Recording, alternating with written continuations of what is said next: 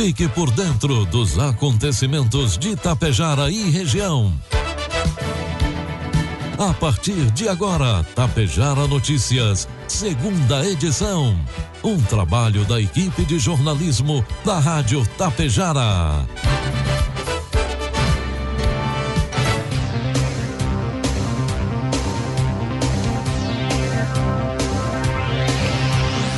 12 horas 32 minutos. A partir de agora você acompanha as principais informações daqui da segunda edição do Tapejara Notícias desta quarta-feira, 23 de junho de 2021.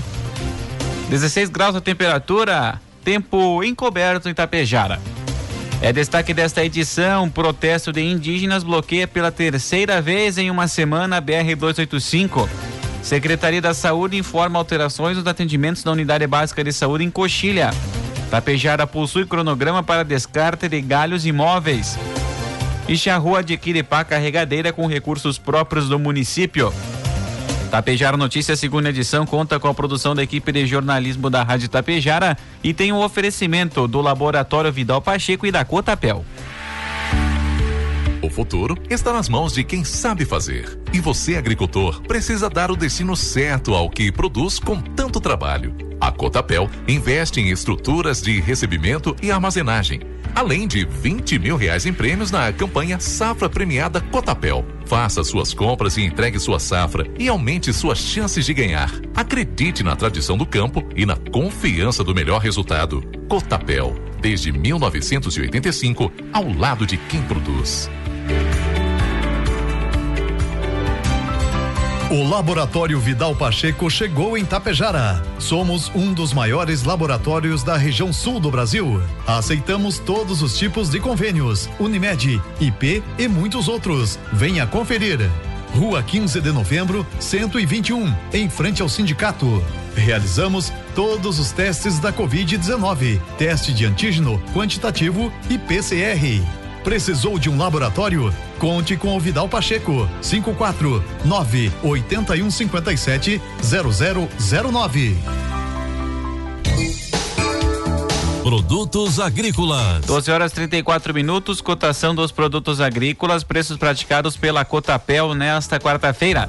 Soja cento e quarenta e três reais com vinte centavos, milho setenta e oito reais e o trigo pão PH 78 ou mais oitenta reais.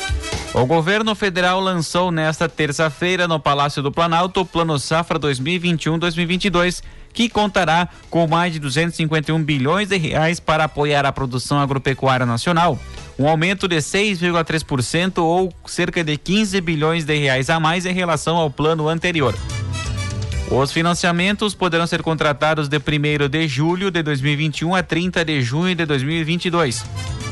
O aporte do Tesouro Nacional para a equalização de juros foi de 13 bilhões de reais, mas o Ministério da Agricultura desejava 15 milhões para que o plano safra deste ano pudesse equiparar ao anterior. Estão sendo ofertados no total 165,2 bilhões de reais a juros controlados e 86 bilhões de reais a juros livres. No total, 177,78 bilhões serão destinados ao custeio e comercialização e 75,43 bilhões para investimentos. Todos esses recursos vão garantir a continuidade da produção no campo e o abastecimento de alimentos no país durante e após a pandemia do coronavírus. Informe Econômico.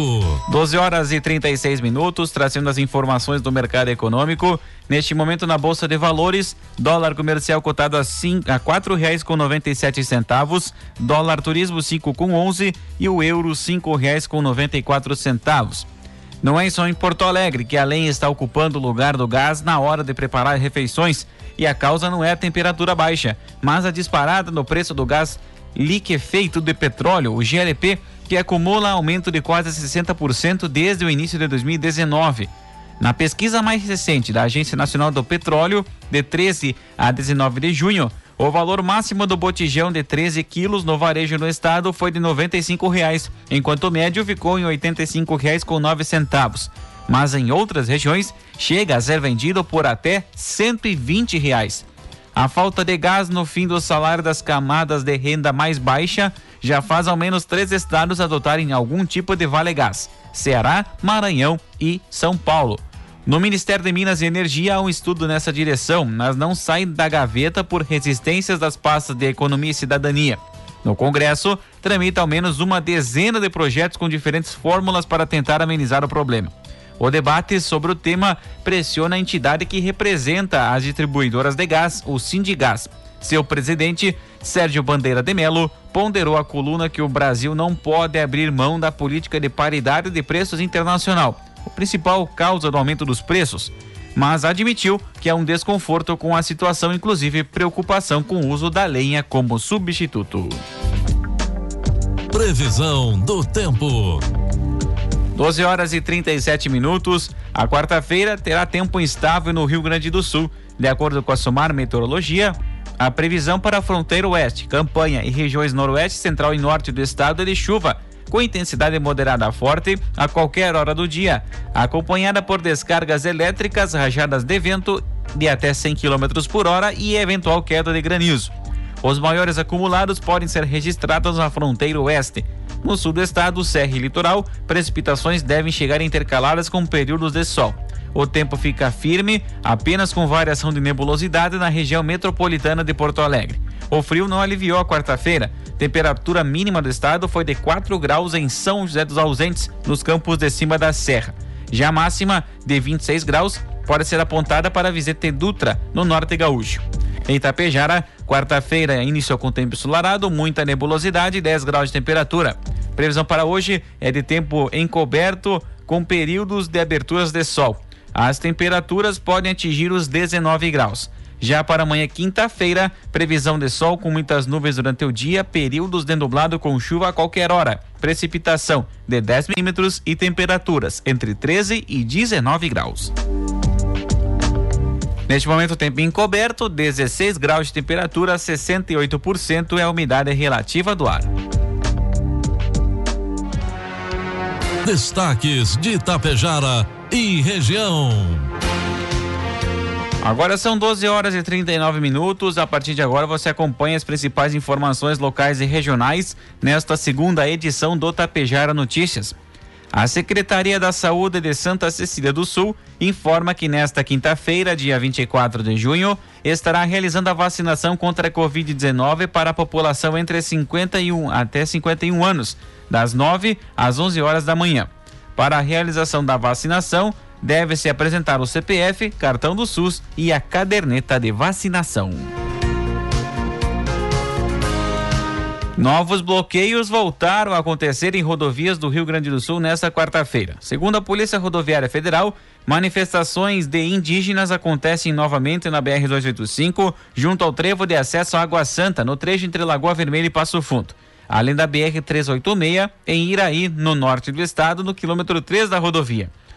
O trânsito é liberado a cada 30 minutos de forma intercalada, por isso existem filas de carros nos locais. A Polícia Rodoviária Federal acompanha as manifestações que pretendem chamar atenção para o debate no Supremo Tribunal Federal sobre a demarcação de terras indígenas. É a terceira vez em menos de uma semana que os indígenas estão realizando bloqueios nas rodovias aqui do norte do estado sobre essa demarcação das terras indígenas que está em tramitação no Supremo Tribunal Federal.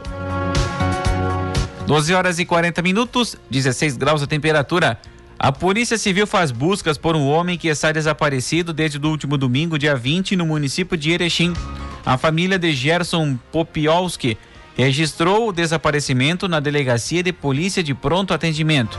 A Polícia Civil do município está empenhada à procura do homem, mas até o momento nenhum vestígio foi encontrado.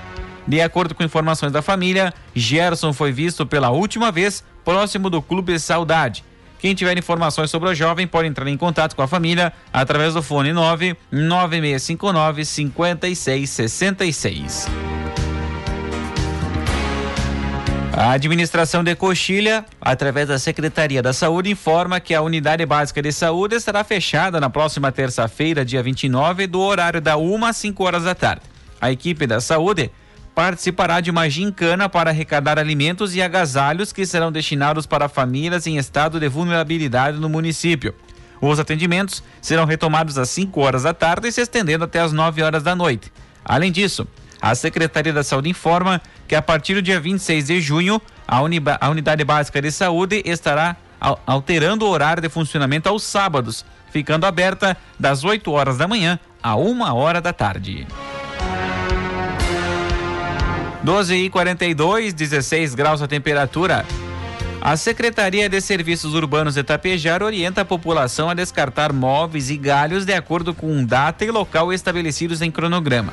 Além disso, sugere-se que o descarte de galho seja feito apenas no dia em que houver o recolhimento. Desta forma, evita-se que o mesmo fique exposto por muito tempo em passeios públicos. Também vale ressaltar que nas segundas e quintas-feiras, o recolhimento de móveis é realizado em toda a cidade. O cronograma do recolhimento. Nas segundas-feiras, recolhimento de galhos e móveis nos bairros Centro, Sol Poente e na saída para Santa Rita. Terças-feiras, recolhimento de galhos nos bairros São Paulo, Mutirão, Madre Paulina e também no loteamento Coasa. Nas quartas-feiras, recolhimento de galhos no loteamento Favareto e nos bairros Real 1, Real 2 e 13 de maio. Nas quintas-feiras, recolhimento de galhos imóveis nos bairros Nazaré, São Cristóvão e próximo a Acertap. E nas sextas-feiras, recolhimento de galhos nos loteamentos da Min, e na Vila Rica. Na tarde da última segunda-feira, a Prefeitura de Charrua recebeu reforço para a frota de máquinas do Parque Municipal. A nova pá carregadeira, que servirá às secretarias de Obras e Viação, Indústria e Comércio, Agricultura e Meio Ambiente, foi adquirida com recursos próprios pela administração no valor de 437 mil reais. O vice-prefeito Gerson Roncalho comemora a chegada do equipamento. Sabemos que a demanda de serviços nessa secretaria são constantes e para atender todos os charruenses da melhor forma possível, precisamos de máquinas que possibilitem um ritmo de trabalho adequado, sem que haja muitas pausas para manutenções, entre outras situações que ocorrem no dia a dia de um veículo com muitos anos de uso, pontuou Gerson. Já o prefeito Valdésio Roque de la Beta destaca a destinação deste recurso. Este é o primeiro ano da atual gestão e analisando nossas prioridades, sempre visualizamos a renovação do maquinário. A aplicação de recursos próprios na, na aquisição desta pá carregadeira deve ser motivo de orgulho a todos os charruenses que contribuem para que a cidade se desenvolva cada vez mais e tenha prestação de serviços de qualidade como destaque, acrescentou o prefeito Roque. 12 horas 44 minutos, 17 graus de temperatura. Os bombeiros de Getúlio Vargas e mergulhadores de Passo Fundo procuram por um homem desaparecido no Rio do Peixe, no interior do município de Floriano Peixoto. O homem de 58 anos, morador da comunidade de Boa Esperança, no interior de Floriano Peixoto, está desaparecido desde a tarde de ontem, terça-feira, quando entrou no Rio do Peixe com um barco e não foi mais visto. Bombeiros de Getúlio Vargas e equipes de mergulhadores realizam buscas nas proximidades, mas até o momento não foi localizado. De acordo com informações, a identidade da vítima é Sérgio Rebonski. Um homem foi detido após se envolver em um acidente de trânsito no início da manhã desta quarta-feira, dia 23 de junho, no bairro Lucas Araújo, em Passo Fundo. Por volta das seis e meia, o condutor de um Volkswagen Gol de cor branca trafegava pela rua General Daltro Filho e ingressou na Guilherme Kurtz. Momento, acabou atingindo um Toyota Corolla que estava estacionado sobre a calçada. Segundo informações, o motorista do Gol tentou fugir, mas foi detido por populares que estavam nas proximidades. Ele estava na companhia de duas mulheres no carro que não foram mais vistas. A Brigada Militar e a Guarda Municipal de Trânsito foram acionadas e estiveram no local. O condutor do carro se negou a realizar o teste do bafômetro. No carro, a polícia encontrou uma quantia pequena de cocaína e maconha, e por isso o condutor foi conduzido à delegacia da Polícia Civil. No Toyota Corolla estavam duas mulheres que não ficaram feridas. Os bombeiros voluntários de Cacique Doble realizaram na ontem terça-feira, dia 22, a Assembleia Geral da Associação de forma virtual. Além de outros assuntos, estava em pauta a escolha da nova diretoria. A prestação de contas do ano de 2020 foi apresentada pela primeira tesoureira Laura Mesalira. A associação encerrou o ano de 2020 com saldo positivo e com débitos quitados. Quanto à eleição na nova diretoria, foi apresentada uma chapa única, sendo eleita por unanimidade e composta pelos seguintes membros: presidente Rafael Mesalira, vice-presidente Inácio Rosim, primeiro secretário Luiz Miguel Rosim, segundo secretário Tiago Pazinato, primeira tesoureira Laura Mesalira e também segundo tesoureiro Diego Tonial. A nominata completa da diretoria dos bombeiros voluntários de Cacique Doble pode ser conferida no site da Rádio Tapejara. O plano de trabalho foi apresentado então pelo presidente eleito Rafael Mesalira aos associados. Ele agradeceu a todos os componentes da administração anterior e também o operacional, onde atuou como comandante por dois anos. O mesmo destaca que assume o cargo de presidente com otimismo e que, junto com toda a diretoria e operacional, dará início a projetos que são anseios da corporação. Seu mandato terá uma duração de dois anos. 12 horas 47 minutos, 17 graus de temperatura. Amplas discussões ocorrem em âmbito municipal e regional, motivadas pelo anúncio do governo do estado referente à concessão da IRS 324, com previsão da instalação de praça de pedágio entre os municípios de Passo Fundo e Marau. Em entrevista, o prefeito de Marau, Yura Kurtz, na manhã desta quarta-feira, manifestou sua opinião contrária à instalação do pedágio. Há muito tempo tenho defendido que o pedágio se justifica num corredor onde uma região inteira precisa usar para chegar em determinado local tenho dificuldade de compreender e aceitar o argumento do Estado de que ou a gente aceita o pedágio ou a estrada não tem mais alternativas para duplicação. Temos que pensar em outras alternativas que garantirão a melhoria do trecho sem que haja instalação de uma praça de pedágio, comentou Yura. Atualmente, a equipe técnica da Prefeitura de Marau avalia o projeto apresentado pelo governo e, a partir desta análise, lideranças e profissionais da área serão convocados para uma reunião. Tenho conversado com as lideranças locais e regionais e a grande maioria defende a duplicação da rodovia, mas a ideia de instalação de pedágio, sendo a única alternativa para isso, não, não está sendo aceita, acrescentou o prefeito. No projeto, integrado ao programa Avançar do governo estadual, o preço da tarifa sugerido para o pedágio entre Mará e Passo Fundo varia de R$ 7,02 a R$ 9,36. A Brigada Militar de Vacaria prendeu o homem no início da tarde de ontem, terça-feira, por receptação e recuperou duas vacas furtadas. O fato ocorreu na localidade da Capela do Caravaggio, na localidade de São Pedro, quinto distrito de Vacaria. Uma guarnição já havia estado no local no dia 16 deste mês e recuperado duas vacas furtadas, mas não obteve êxito na localização do suspeito. Guarnições deslocaram então ontem à tarde até a propriedade particular, depois que a vítima relatou ter recebido informações que as vacas estariam no local e localizaram duas vacas que já estavam remarcadas. Foi localizado também o capataz, que admitiu ter remarcado os animais, mas não declarou como esses vieram parar em sua posse. No local, foi apreendido o telefone celular do suspeito e uma marca que foi utilizada para a remarcação do gado. Diante dos fatos, o capataz recebeu voz de prisão e apresentado na delegacia de polícia, onde foi lavrado seu auto de prisão em flagrante pelo crime de receptação. 12 e 49, 17 graus a temperatura. O Superior Tribunal de Justiça acolheu o pedido do Ministério Público Federal para que a empresa concessionária Rumo retome o processo de desocupação das áreas pertencentes à rede ferroviária que foram invadidas nos municípios de Getúlio Vargas, Erechim, Gaurama, Viadutos e Marcelino, Ramos, todos no Alto Uruguai Gaúcho. A decisão alterou parcialmente a determinação anterior do STJ quanto à suspensão total dos atos de cumprimento da sentença proferida pela Justiça Federal contra Rumo, concessionário do Serviço de Transporte Ferroviário da região sul do país, em ação civil pública movida em Erechim. A determinação evidencia a obrigação da empresa concessionária de zelar pelos bens entregues pela União por meio de contratos de arrendamento, o que inclui coibir novas invasões e tomar providências para reverter as ocupações irregulares ocorridas durante o curso do processo. De acordo com a Procuradora da República, Luciane Goulart de Oliveira, responsável pelo processo perante a Justiça Federal em Erechim, a decisão do STJ confirma a responsabilidade da empresa pela dilapidação do patrimônio público e pela crise grave social gerada pelo abandono ilícito dos imóveis, retirando-a do estado da inércia diante da continuidade das invasões e chamando-a cumprir as obrigações assumidas ao obter a concessão do serviço de transporte ferroviário. A Procuradora da República reforça que o Ministério Público Federal seguirá adotando as medidas destinadas ao cumprimento da sentença e acompanhando os atos realizados pelo Poder Público e pela concessionária no processo de desobstrução das áreas invadidas. O Laboratório Vidal Pacheco chegou em Tapejara. Somos um dos maiores laboratórios da região sul do Brasil. Aceitamos todos os tipos de convênios, Unimed, IP e muitos outros. Venha conferir.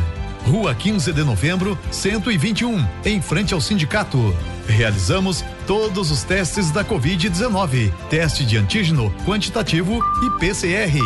Precisou de um laboratório? Conte com o Vidal Pacheco. 549 8157 0009. O futuro está nas mãos de quem sabe fazer. E você, agricultor, precisa dar o destino certo ao que produz com tanto trabalho. A Cotapel investe em estruturas de recebimento e armazenagem, além de 20 mil reais em prêmios na campanha Safra Premiada Cotapel. Faça suas compras e entregue sua safra e aumente suas chances de ganhar. Acredite na tradição do campo e na confiança do melhor resultado. Cotapel, desde 1985, ao lado de quem produz.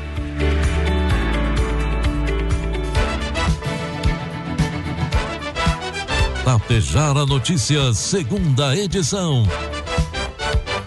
Uma realização do Departamento de Jornalismo da Rádio Tapejara.